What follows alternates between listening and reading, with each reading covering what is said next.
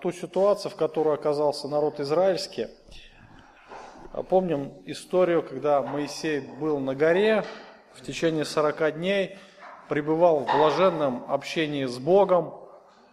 И в этом общении Господь давал для народа постановления, законы. И за эти 40 дней отношения Бога и Моисея, они настолько сблизились. То есть Бог сам подтверждает тот факт, что у него с Моисеем особые отношения, что он может разговаривать с Богом лицом к лицу. Эта привилегия дается не всем людям. То есть это было Божье избрание. И в течение этого времени, пока Моисей находился на горе, мы видим, что народ израильский, он впал в тяжкий грех.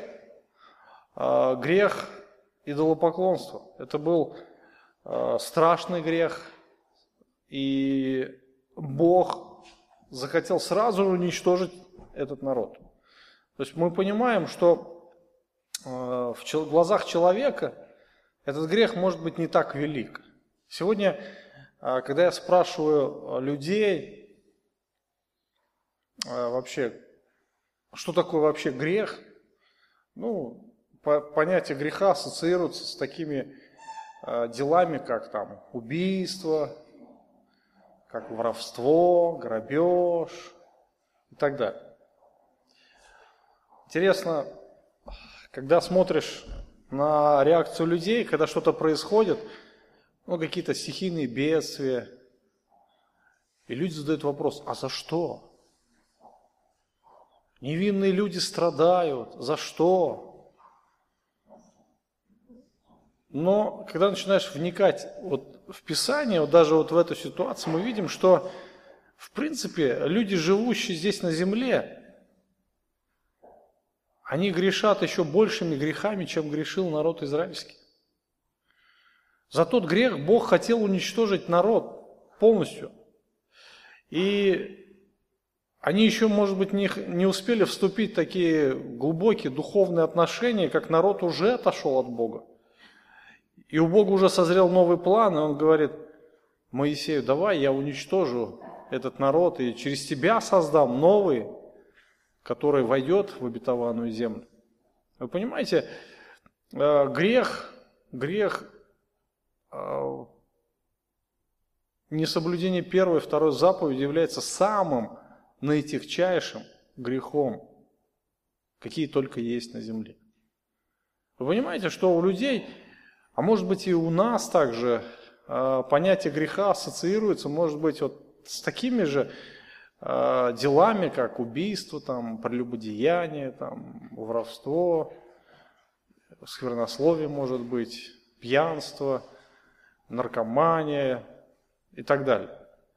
Но даже не в этом суть. Господь взирает на более серьезную проблему человека, открывает ее, что как неверие, как отрицание Бога, как отрицание Его как Бога, как Творца, и люди не поклоняются Ему, это наиболее тяжкий грех, чем все остальные вместе взятые даже. И на этом примере мы видим, насколько Божья реакция, как Бог вообще реагирует на всю эту ситуацию с народом. И вы знаете, что Моисей играет в этих обстоятельствах, тяжелых, я бы сказал, для Израиля обстоятельствах, такую ключевую роль. Ключевую роль как ходатая за свой народ. Вообще Моисей принято считать именно в этой ситуации как прообразом вообще Иисуса Христа, будущего ходатая, совершенного ходатая перед Отцом за наши грехи на небесах. Да? Он сидит и ходатайствует, выполняя сейчас работу небесного первосвященника. И Моисей, мы видим в этих трех главах, начиная с 32 по 34 главы, глубина отношений. Это та глубина, к которой, наверное, должны все мы с вами стремиться. Это та глубина, которая показана, именно отношения такого характера, что нужно нам стремиться достигать их, что все остальное, оно остается не таким важным. Вот сейчас мы с вами остановимся на тексте 33 главы и посмотрим на сам характер отношений Бога и Моисея. Чего хотел Моисей и чего он достиг? Откройте 33 главу. С 12 стиха. «Моисей сказал Господу: вот, ты говоришь мне, введи народ этот, а не открыл мне, кого пошлешь со мною, хотя ты сказал, я знаю тебя по имени, и ты приобрел благоволение в моих очах. Итак, если я приобрел благоволение в твоих очах, то я молю, открой мне путь твой, дабы я познал тебя, чтобы приобрести благоволение в очах твоих, и помысли, что это люди твой народ. И Господь сказал: сам я пойду и введу тебя в покой. Моисей сказал ему: если ты не пойдешь, ты сам с нами, то не выводи нас отсюда.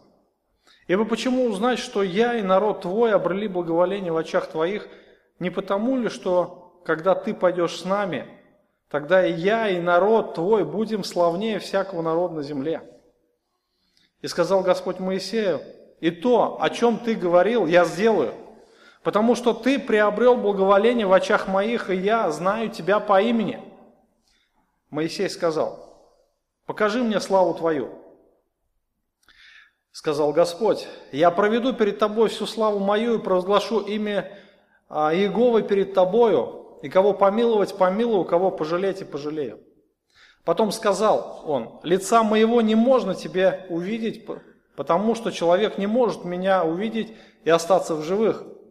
И сказал Господь: вот место у меня стань в этой скале, когда же будет проходить слава моя, я поставлю тебя в расселине скалы, покрою тебя рукою моею, доколе не пройду. Когда сниму руку мою, ты увидишь меня сзади, а лицо мое не будет видимо». Ну, сегодня мы разберем этот текст. В следующий раз продолжим размышления о вот этих отношениях Бога и Моисея.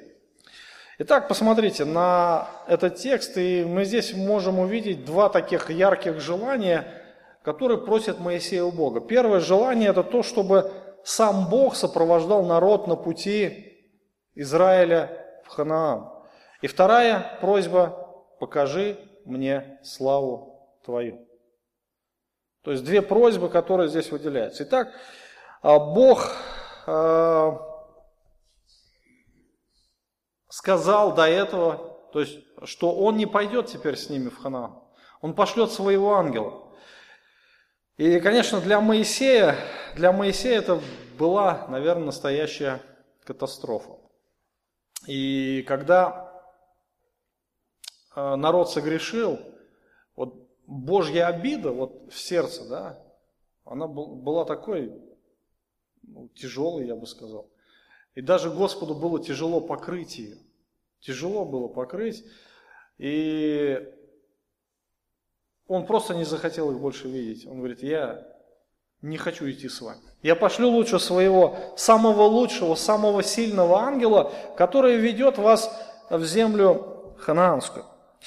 И мы видим, что Моисей, он понимает всю эту картину, понимает ситуацию и пытается своими доводами, ну, как бы убедить Бога, чтобы он не совершал вот именно этих действий, чтобы Бог наконец-то покрыл всю эту обиду и не вспоминал тот грех, который совершил Израиль, и пошел с ними в землю.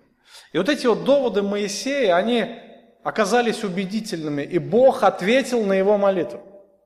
То есть, что за доводы использует Моисей? Смотрите, а прежде чем говорить вообще про доводы, я хочу просто отметить следующий факт. Представьте, если Бог не идет с Израилем, что теряет Израиль? Ну да, пойдет ангел, но не будет Бога. Вы понимаете, вот Моисей уже за это время, сколько он находился с Богом, он настолько привык к Нему, он настолько к Нему приобщился, он настолько осознал вот эту сладость этих отношений, Что все остальное, оно кажется неважно в этом мире. Заметим тот факт, что, находясь в общении с Богом, Моисей не ел и не пил. Ну ладно, 40 дней на горе находился без еды, это мы еще можем понять, что человек это может снести, так, да? Сколько может выжить человек без воды?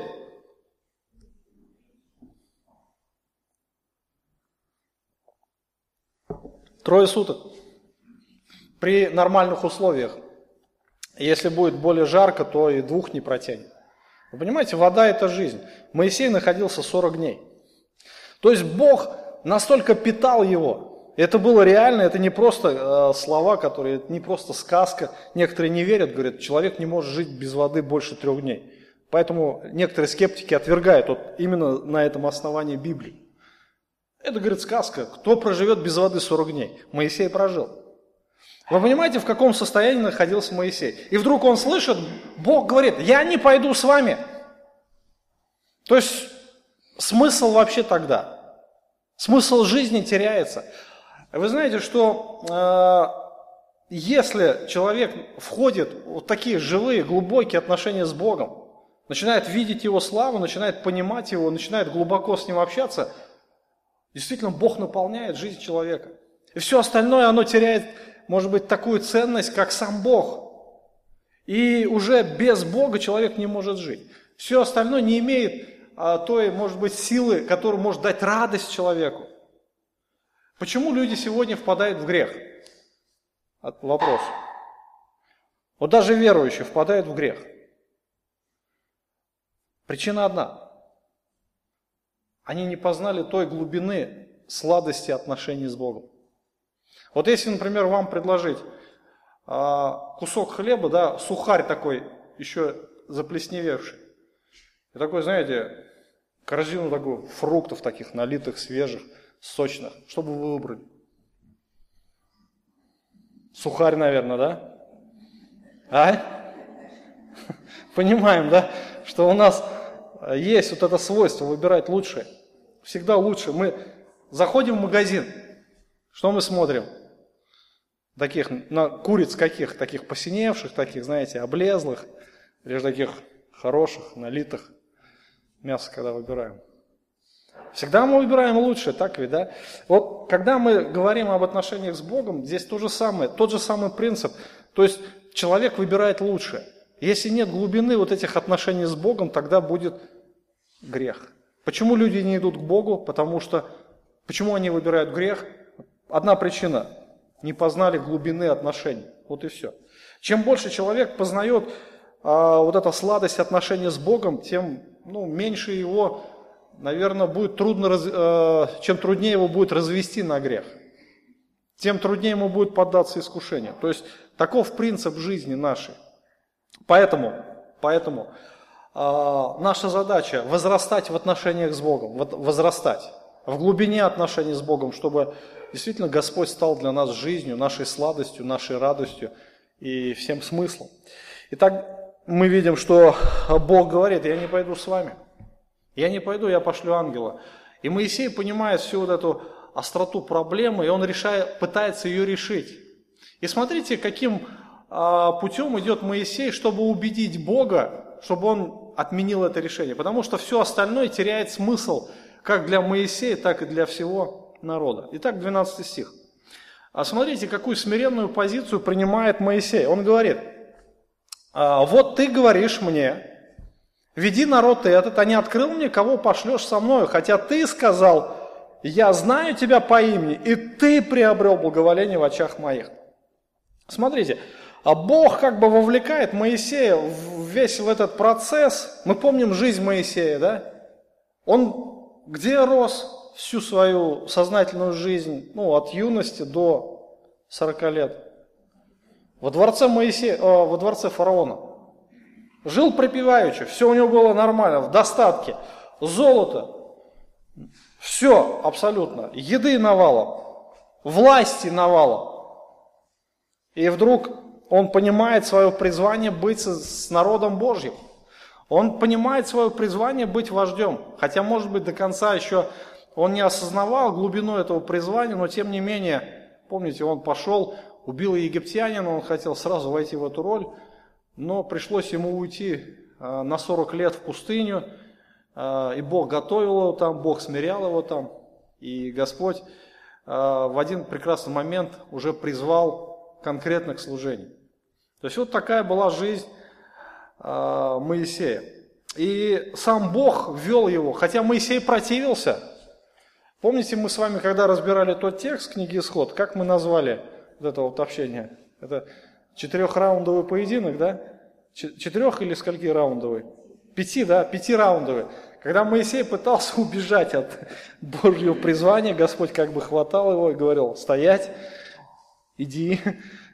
Ну, у меня, я не речистый, я заика, я косноязычен, не волнует, вот Аарон есть. Ну, и вот он использует разные доводы, в конце концов говорит: ну, я не хочу, пошли другого. Я не хочу, просто признался, да. Вот. И тем не менее, он пошел, и Бог его призвал на служение. И Моисей это напоминает, смотрите, он говорит: ты говоришь мне, веди народ свой. То есть ты сказал, это не то, что я захотел, это не то, что я придумал вот эту идею взять и вывести этот народ из Египта. Ты же меня к этому призвал, да? И не просто так, смотрите дальше, он говорит, ты не открыл, кого пошлешь со мной. Ну, вроде ты сказал, ты не пойдешь с нами, пошлешь ангела, и не открыл. Вот такую смиренную позицию занимает, такая, знаете, двуликая. Вот если вчитаться в этот текст, мы увидим, насколько Моисей пытается, вот, ну, с одной стороны, показать себя смиренным, но с другой стороны, протолкнуть идею совершенно другую. Смотрите дальше. Хотя ты сказал, он говорит, ты не открыл мне, кого пошлешь, но хотя ты мне сказал, смотрите дальше, я знаю тебя по имени, и ты приобрел благоволение в моих очах. Хотя ты мне сказал совершенно другое, я знаю тебя по имени. Знать по имени – это буквально открыться ему, войти в глубокие отношения. И Моисей приобрел благоволение. И вот здесь вот дальше сказал 13 стих. «Итак, если я приобрел благоволение в твоих очах, то молю, открой мне путь твой, дабы я познал тебя, чтобы приобрести благоволение в очах твоих, и помысли, что эти люди – твой народ». Моисей дальше идет, следующий шаг делает. «То открой мне путь твой, чтобы я познал тебя». Друзья, а как мы можем познать Бога? Как мы можем познать Его пути? У нас есть один путь. Истина. Божьего Слова. Если нам Бог эту истину не откроет, то как мы Его познаем? Вы понимаете, да, сама логика. Но если Бога не будет, то как мы будем Его познавать? Логика Моисея, вы улавливаете, да? То есть Моисей как бы подводит Бога к тому, что он отказался от идеи не идти с Израилем. И последний такой довод, помысли, говорит. Вот теперь подумай, Бог, если ты Бог наш, что вот эти люди, которые согрешили против тебя, это же твой народ, это твоя собственность. И негоже другому управлять твоей собственностью. Это то, что принадлежит тебе. Это все твое, и если кто-то другой будет управлять, то это было бы совсем нелогично. И, конечно же, посмотрите дальше. Доводы Моисея возымели силу, да? Они оказали определенное воздействие на Господа. И 14 стих Господь говорит, все, убедил, я сам пойду и введу тебя в покой. Ладно, хорошо, я пойду с тобой. Я буду тебе открывать себя, я буду с тобой общаться. И вот здесь Моисей хватает быка за рога и идет дальше, он начинает дальше в логику рассуждений своих развивать. Он был очень отличный стратег и логик. Даже в отношениях с Богом он использует такие логические аргументы, против которых Бог не мог устоять. Хотя он Бог. Но мы видим, что вот именно отношения Бога и Моисея сформировались до такой степени, что Моисей дерзал высказывать такие вещи. И Бог их принимал. Почему? Потому что у него были такие отношения с Моисеем. Смотрите дальше. Моисей сказал ему: «Если не пойдешь ты сам с нами, то не выводи нас отсюда». Ибо почему узнать, что я и народ твой обрели благоволение в очах твоих? Не потому ли, когда ты пойдешь с нами, тогда я и народ твой будем славнее всякого народа на земле? Вообще удивительный человек этот Моисей. И чем больше смотришь на его жизнь, тем больше поражаешься, насколько это был человек веры. Человек веры. Это не просто человек мелких желаний, это человек огромных, великих желаний. И мы видим, что он умел использовать определенную аргументацию в отношениях с Господом. И вот эта аргументация не один раз спасла Божий народ от истребления. Когда народ впадал в грехи, Моисей не один раз заступался за этот народ, недостойный народ, и спасал ему жизнь. И вот в этом случае мы видим, что Моисей говорит: «Если ты не пойдешь, то лучше нас здесь умертви. Если ты не пойдешь, то нам нет смысла выходить одним без тебя». То есть все остальное теряет смысл. Если тебя нет, то нет ничего в этой жизни ценного.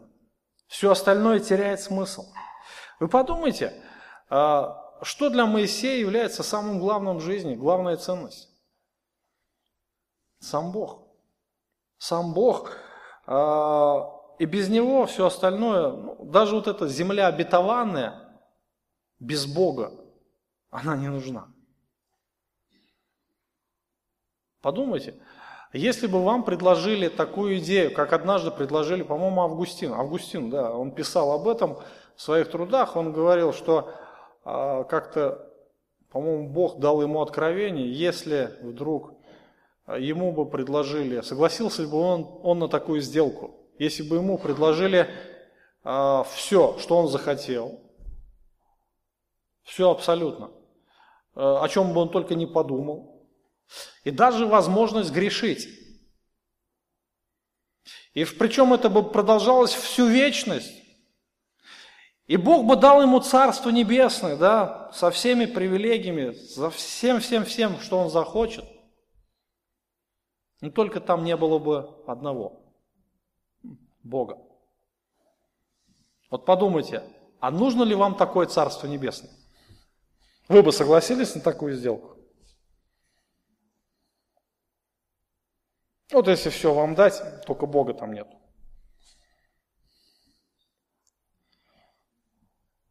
Августин тогда воскликнул, говорит: это выше моих сил. Мне и царство не нужно. Какой смысл тогда в этом царстве, если там нет самого главного? И то же самое говорит и Моисей. А каков смысл нам идти в обетованную землю, если там тебя не будет? Если ты с нами не пойдешь, то лучше мы здесь останемся, умертви нас всех здесь, положи нас около этой горы Синайской, и меня вместе с ними, и все, на этом дело пусть закончится. Вы понимаете, что Моисей, он знал цену своим словам. Он не просто так говорил. Это была сила его исповедания, сила его жизни. Потому что Бог – это высшая ценность, которая может быть на земле. Вы знаете, когда мы говорим о Евангелии Иисуса Христа, то мы понимаем, что это самая важная весть. Потому что в этой вести Бог отдает себя человеку. Высшая ценность, она отдает себя человеку. Христос умер за нас, чтобы мы примирились с Творцом. Он отдал себя, то есть Он посвятил себя грешникам, чтобы мы жили вечно. И это самая благословенная весть. И как раз от понимания этой вести будет зависеть вся наша жизнь, не только здесь, на земле, но и там, в небесах. Вместе с тем Моисей понимал, что другие народы, они следят в оба глаза за Израилем. Оба глаза. То есть разведчики, соглядатые и здесь, и там, вокруг. И с каждого народа, наверное, они смотрят, что же там происходит с Израилем. И Моисей говорит о том, что если ты не пойдешь с нами, то какой смысл тогда? Мы ничем не будем отличаться от всех остальных народов. И все народы, они такие же грешники. И мы никакого отличия от них не будем иметь. Именно то, что живой, всемогущий, Творец неба и земли живет в народе израильском, является главным отличием. Все остальное не имеет ценности. И если как раз Бог будет с ними, то это будет главным отличием народа израильского от всего остального мира.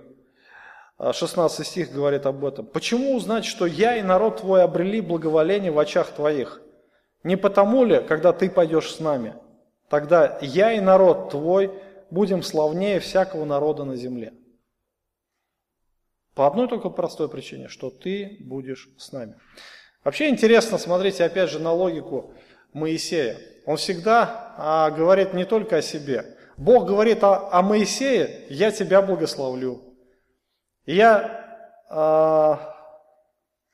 пойду с тобой, веду тебя в покой». Моисея, да? А Моисей не так говорит. Он говорит: «Я и народ». «Я и народ», «я и народ». То есть он всегда ассоциирует себя с этим народом. Потому что без народа Божьего вообще тогда тоже жизнь теряет всякий смысл.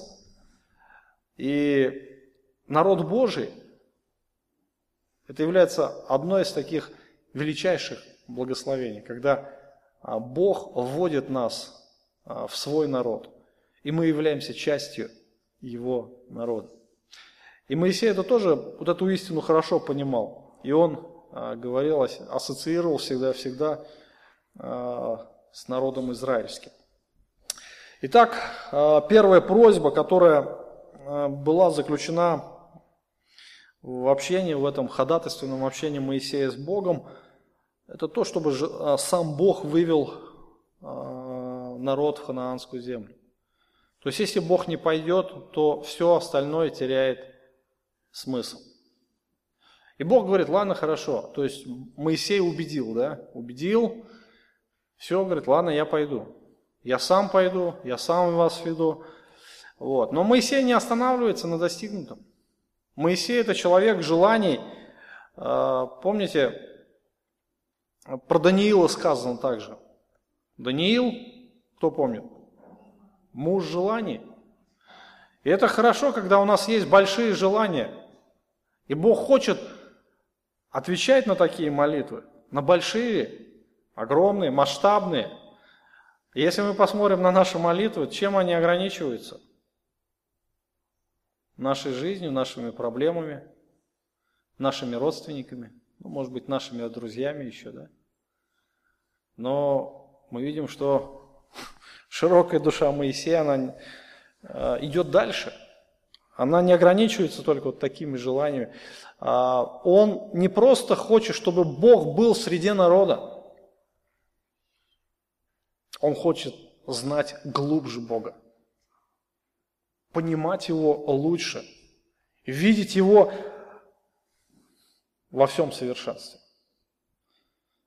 Посмотрите, вот эти 4 слова. «Покажи мне славу Твою». Что за этим стоит? Вот нельзя ли было остановиться в том общении, нельзя ли было остановиться и сказать: ну ладно, спасибо, Господь, тебе, да? Хорошо, давай, мы рады, что ты пойдешь с нами. Нет, общение продолжается. Моисей также начинает просить, и он говорит: покажи мне свою славу. То есть Моисей вот из общения с Богом мы видим, что он хотел видеть Бога во всей Его красоте, во всем Его великолепии и могуществе. И, в принципе, Моисей попросил невыполнимого. Даже Бог не смог исполнить эту просьбу так, как хотел ее Моисей. Но интересен ответ Господа. Посмотрите, Моисей желает славы Господней, видеть славу Бога, но Бог являет свою славу, но не так, как хочет Моисей. но он являет ее совершенно с другого конца, так сказать. Он ее проявляет, но в другом качестве. И как раз он говорит об этом. Посмотрите, 18 стих. «Сказал Моисей, покажи мне славу твою. И сказал Господь, я проведу пред тобой всю славу мою и провозглашу имя Иегова перед тобою. Кого помиловать, помилую, кого пожалеть, пожалею. Потом сказал, лица моего не можно увидеть тебе, потому что человек не может увидеть меня и остаться в живых. И сказал Господь Моисея, вот место у меня, стань на этой скале. Когда же будет проходить слава моя, я поставлю тебя в расселине скалы и покрою тебя рукой моею, доколе не пройду. Когда сниму руку мою, ты увидишь меня сзади, а лицо мое не будет видимо». Вообще удивительные слова. На самом деле, Божья слава, она будет проявлена совершенно в другом качестве. Посмотрите, а в чем можно увидеть Божью славу как тогда, так и сегодня? Через что мы можем понимать, насколько Бог славный Бог, насколько мы можем познавать Его славу? И здесь вот как раз Бог провозглашает, смотрите, «Я проведу пред тобой всю славу мою и провозглашу имя Иегова по земле, пред тобою, кого помиловать, помилую, кого пожалеть, пожалею». Удивительные слова.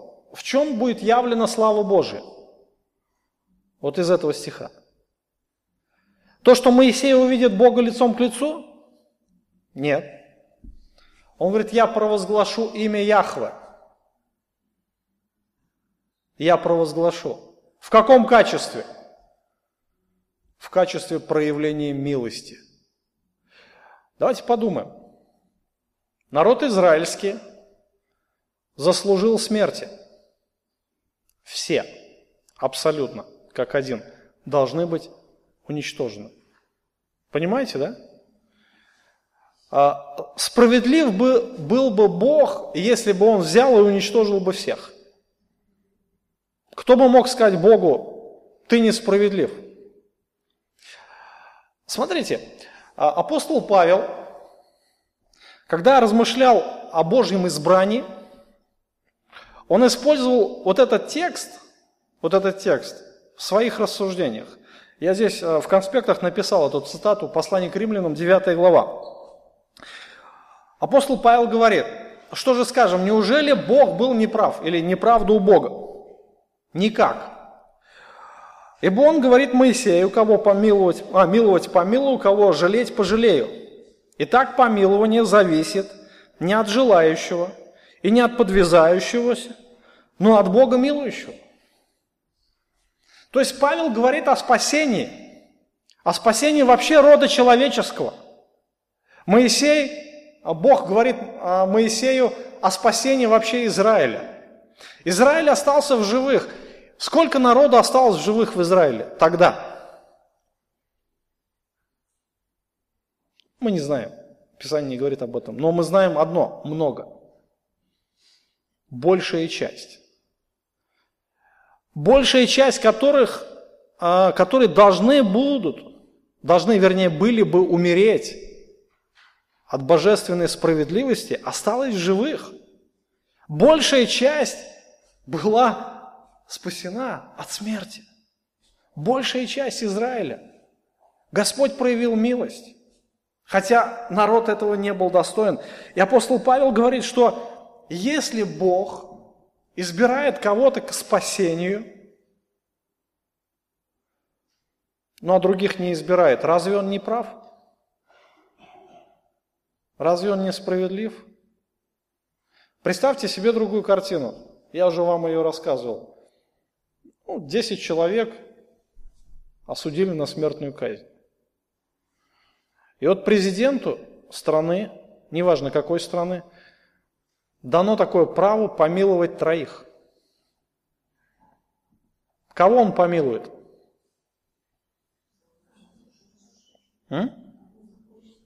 Кого захочет. Это в его власти, понимаете? Да? У него есть такая власть. Кто из этих 10 является лучше? Ну, кто бы более достоин был жить, нежели другой. Они все заслужили смерти, да? Все заслужили, все абсолютно. И вот если президент помиловал троих, будет ли он неправ или несправедлив к остальным 7?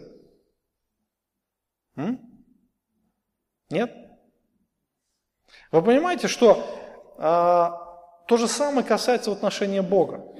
И если Бог избрал нас, если Бог избрал вас, если Он открыл вам истину о спасении, если Он показал вам Евангелие, если Он показал вам путь милости, если Он помиловал вас, хотя вы и я этого не были достойны, то будет ли Он несправедлив к тем, кто окажется на Божьем суде?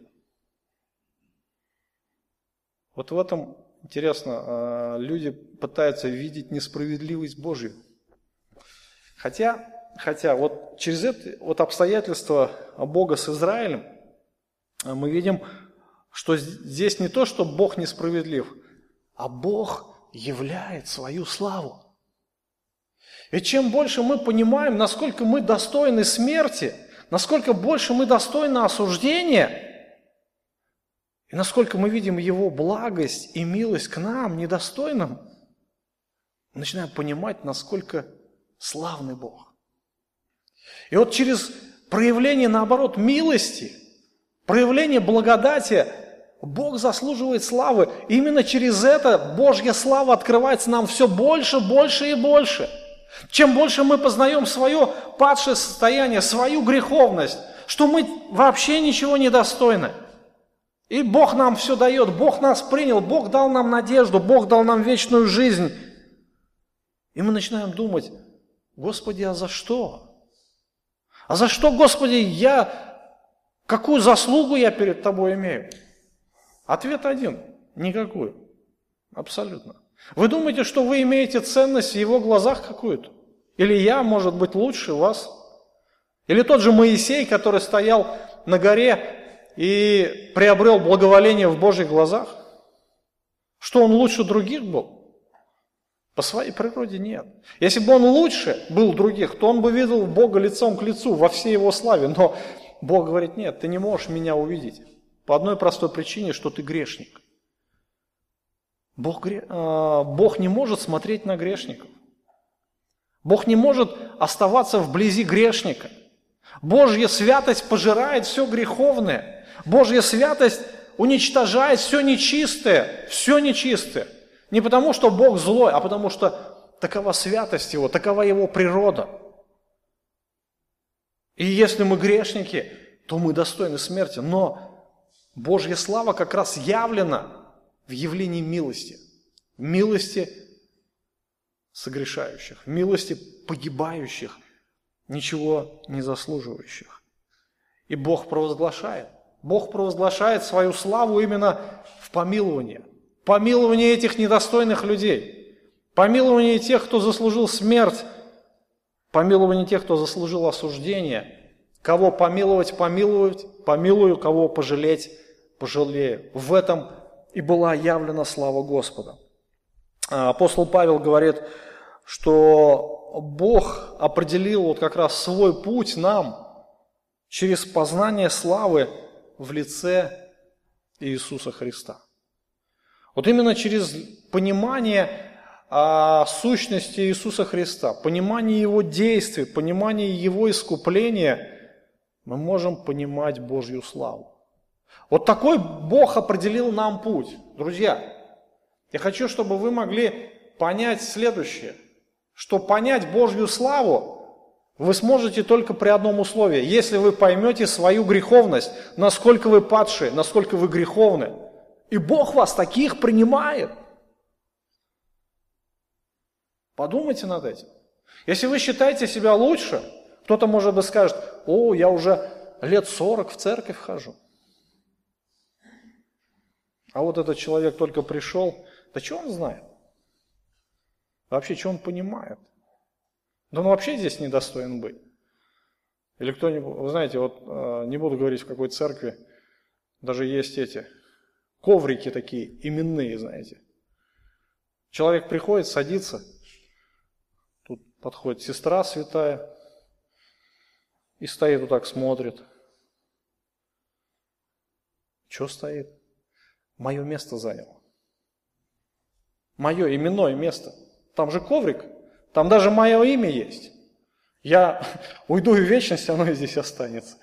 Вы понимаете, о чем думает этот человек вообще, о чем думает сестра? Понимает ли она Евангелие? Я думаю, нет. Если бы она понимала Евангелие Божие, то, что совершил Иисус Христос, насколько Бог ее помиловал, она, наоборот, где-нибудь там нашла бы себе место в уголке и сказала: я недостойна даже и там быть. Недостойна. И я радуюсь тому, что меня Бог принял даже в таком положении. И Иисус Христос совершил искупление. И вот именно через понимание своей греховности и понимание Божьей милости мы познаем Божью славу. Это единственный путь. Другого пути вы не найдете. Если кто-то будет вам говорить: Божья слава там, где Бог являет чудеса, не верьте. Там, скорее всего, будет обольщение. Конечно, Бог может явить чудо, но настоящий путь, истинный путь лежит только через познание своей греховности и понимание Его милости. Вот только так. Все остальное, оно будет уже не так существенно. Все остальное – это путь обольщения. И дай нам, Господь, чтобы мы понимали вот именно то, что Бог хочет до нас донести. И если мы не познаем свою греховность, мы не познаем Евангелие. Мы не познаем нужды в спасении Божьем. Я хочу немножко забежать вперед, следующую главу. Откройте. Мы в следующий раз об этом поговорим.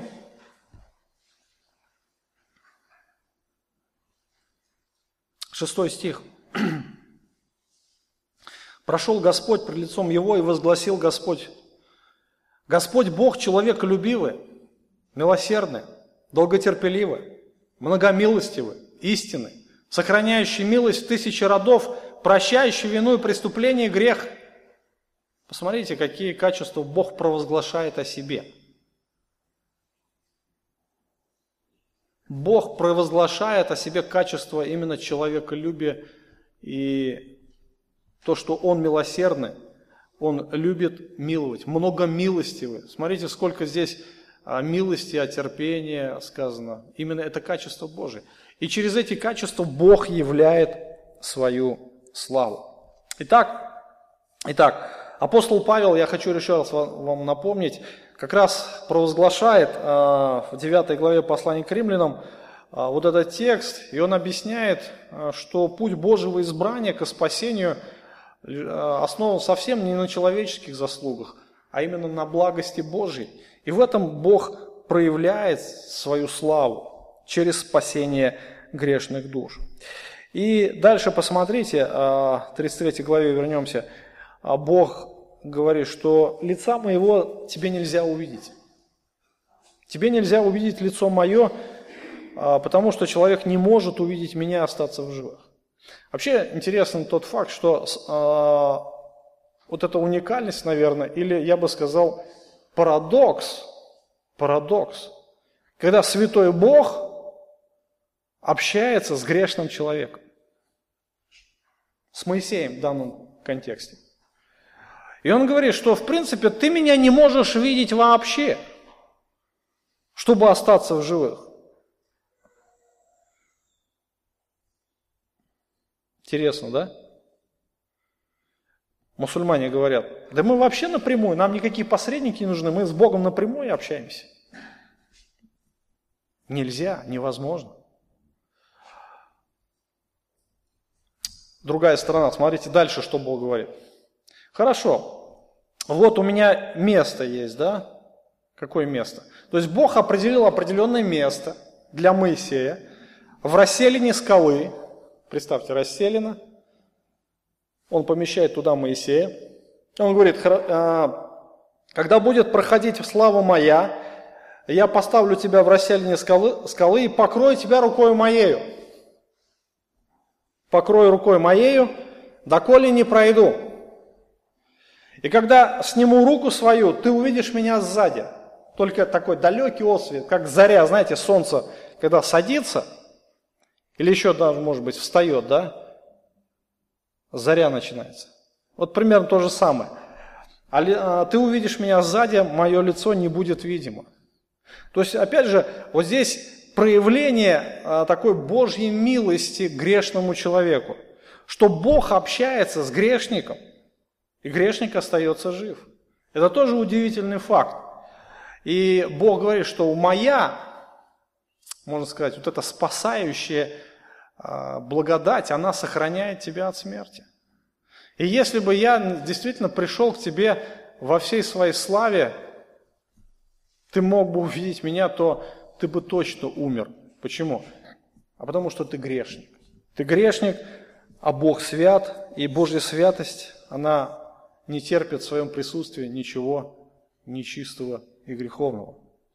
Поэтому в этом опять же явлена слава Божья, именно в том, что Бог дает милость грешникам, что они могут приближаться к Нему. И настанет тот день, тот час, когда мы увидим лицо к лицу как раз самого Господа во всей Его полноте. А именно в том, что мы будем уже искуплены от нашего греховного тела. Ничто греховно не сможет нам помешать, ничто греховно не может нас отвратить от Божьего лица, и мы будем наслаждаться в этом состоянии всю вечность. Подумайте, что Бог приготовил для святых самого себя, когда мы сможем созерцать славу Божью во всей Его полноте и всю вечность. И мы будем восхищаться этой славой, и это, наверное, будет великое блаженство. То, наверное, с чем мы можем даже невозможно столкнуться в этой жизни. То, что мы постигаем это, мы только чуть-чуть захватываем, чуть-чуть, знаете, соприкоснулись с Богом, ощутили радость, блаженство, еще соприкоснулись, еще больше соприкоснулись. Но когда войдем во всю полноту блаженства, вот это созерцание славы Божией, конечно, апостол Павел сказал однажды: «Я был восхищен до третьего неба. Я слышал слова неизреченные». Чего ты слышал, Павел? Слова. Какие? А нельзя пересказать. Ну, хоть чуть-чуть-то можно? Не, нельзя. Вы понимаете, вот это состояние, когда ты находишься в такой эйфории, и когда ты даже не можешь передать это даже словами ни на грамм, ни на йоту, да, свои чувства, свои переживания. Это ни с чем не сравнимо. Абсолютно. Это как в старом анекдоте, знаете, да? Одного человека, он приехал в Москву, спросили, побывал в столице, приезжает в свою деревню, его спрашивают: «О, ты был в столице, да, что ты там видел?» «Паровоз видел». «А что такое паровоз?» «Ну как вам объяснить? Лопату знаете?» «Знаю». «Совсем не похоже». Как вот объяснить славу Божью здесь на земле? Ну ни на что не похоже, да? Ни на что не похоже. Поэтому это то, к чему мы должны стремиться. Итак, подводя итог всему вышесказанному, что можно подчеркнуть? Вот именно из этих отношений Бога и Моисея. Первое, то, что Моисей, он вкусил сладость общения с Богом. Вкусил. В течение 40 дней он находился в такой близости, в таком блаженстве. И когда Бог сказал: «Я не пойду с вами», для него это была катастрофа. Ну реально, настоящая катастрофа. И его жизнь вообще потеряла смысл. Все остальное тоже потеряло смысл. Зачем идти тогда?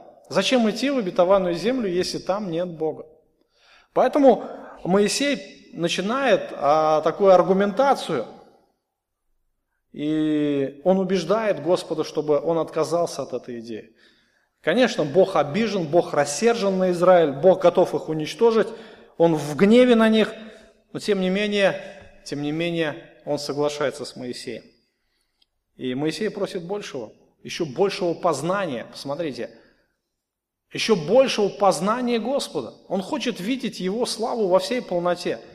То есть он хочет видеть Бога лицом к лицу, но Бог говорит: нельзя увидеть мою славу. Есть другой путь познания славы Божией. В чем? в понимание Его милости, в понимание Его благости, то, что Он спасает грешников, недостойных от вечного наказания. В этом будет явлена истинная слава Господня. И дальше Бог исполнит, то, что Он пройдет над Моисеем, и Он провозгласит свое имя. И как раз это является, наверное, настоящим путем познания славы Божией в лице Иисуса Христа, который умер за нас, который взял наше проклятие на себя, который открыл нам путь к Небесному Отцу, который дал нам надежду. Настанет момент, когда мы увидим Господа лицом к лицу. Это будет настоящая эйфория, наверное. Я даже не знаю, как это все назвать, но это то, к чему мы вообще должны стремиться. Господь есть самое ценное, самое лучшее, самое великое. То, наверное, с чем ничто не сравнится. Все остальное – это мишура. И мы должны стремиться к настоящей ценности. А Бог все остальное усмотрит. Иисус сказал: ищите прежде Царство Божие, праведность Его, а все остальное там, все, что связано с материальными нуждами, это все приложится. И дай нам Бог стремиться к этому. Вопросы по тексту.